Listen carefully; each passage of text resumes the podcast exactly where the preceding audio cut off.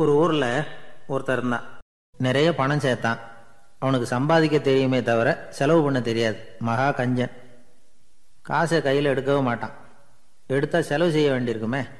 அதனால் இப்படியே அவன் காலத்தை ஓட்டி விட்டான். வயசாயிட்டுது. அவனுடைய மனைவி ஒரு நாள் கேட்டாங்க. இவ்வளவு நாளாக நீங்கள் என்னை எங்கேயுமே அழைச்சிட்டு போனதில்லை.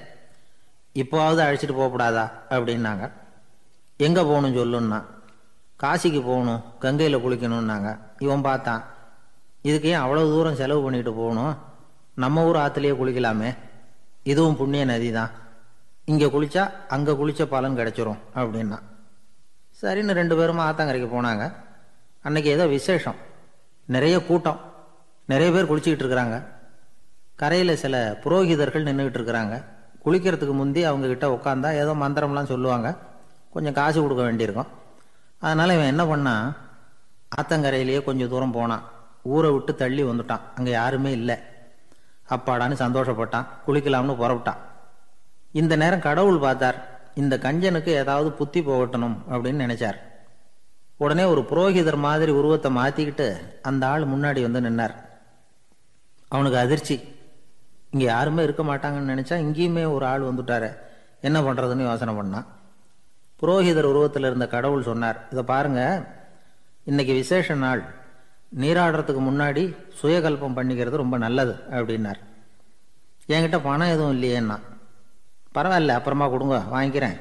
ஆனால் ஒன்று எவ்வளவு கொடுப்பீங்கங்கிறத மட்டும் இப்போவே சொல்லிவிடுங்க அப்படின்னார். இவன் ரொம்ப யோசனை பண்ணான். ஒரு பத்து பைசா தரேன் அப்படின்னா சரின்னு ஒத்துக்கிட்டு எல்லா கிரியைகளையும் அவர் செஞ்சார். அதுக்கப்புறம் கணவனும் மனைவியும் ஆற்றுல குளித்தாங்க அவர் போயிட்டார்.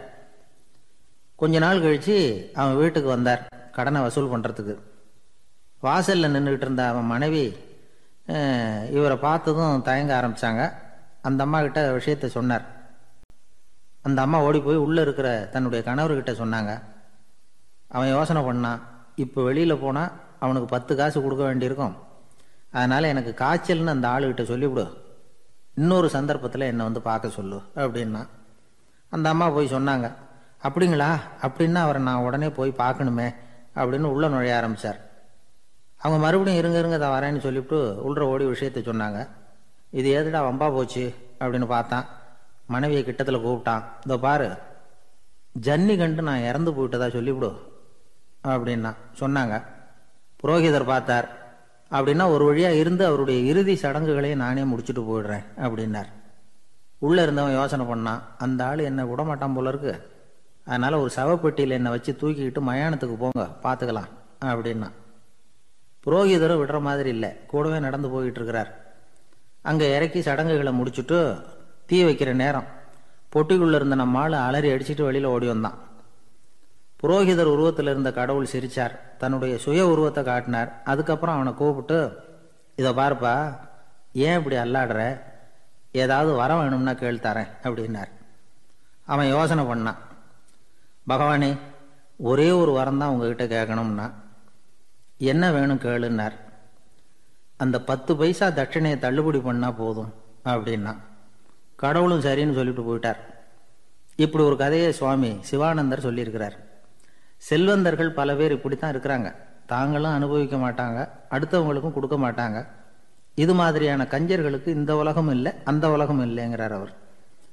இந்த கதையில் கடவுள் கடன் வசூலுக்கு வந்தது மாதிரி நம்ம ஊர் ஆள் ஒருத்தன் இன்னொருத்தர்கிட்ட பத்து பைசா கடன் கொடுத்துட்டான்.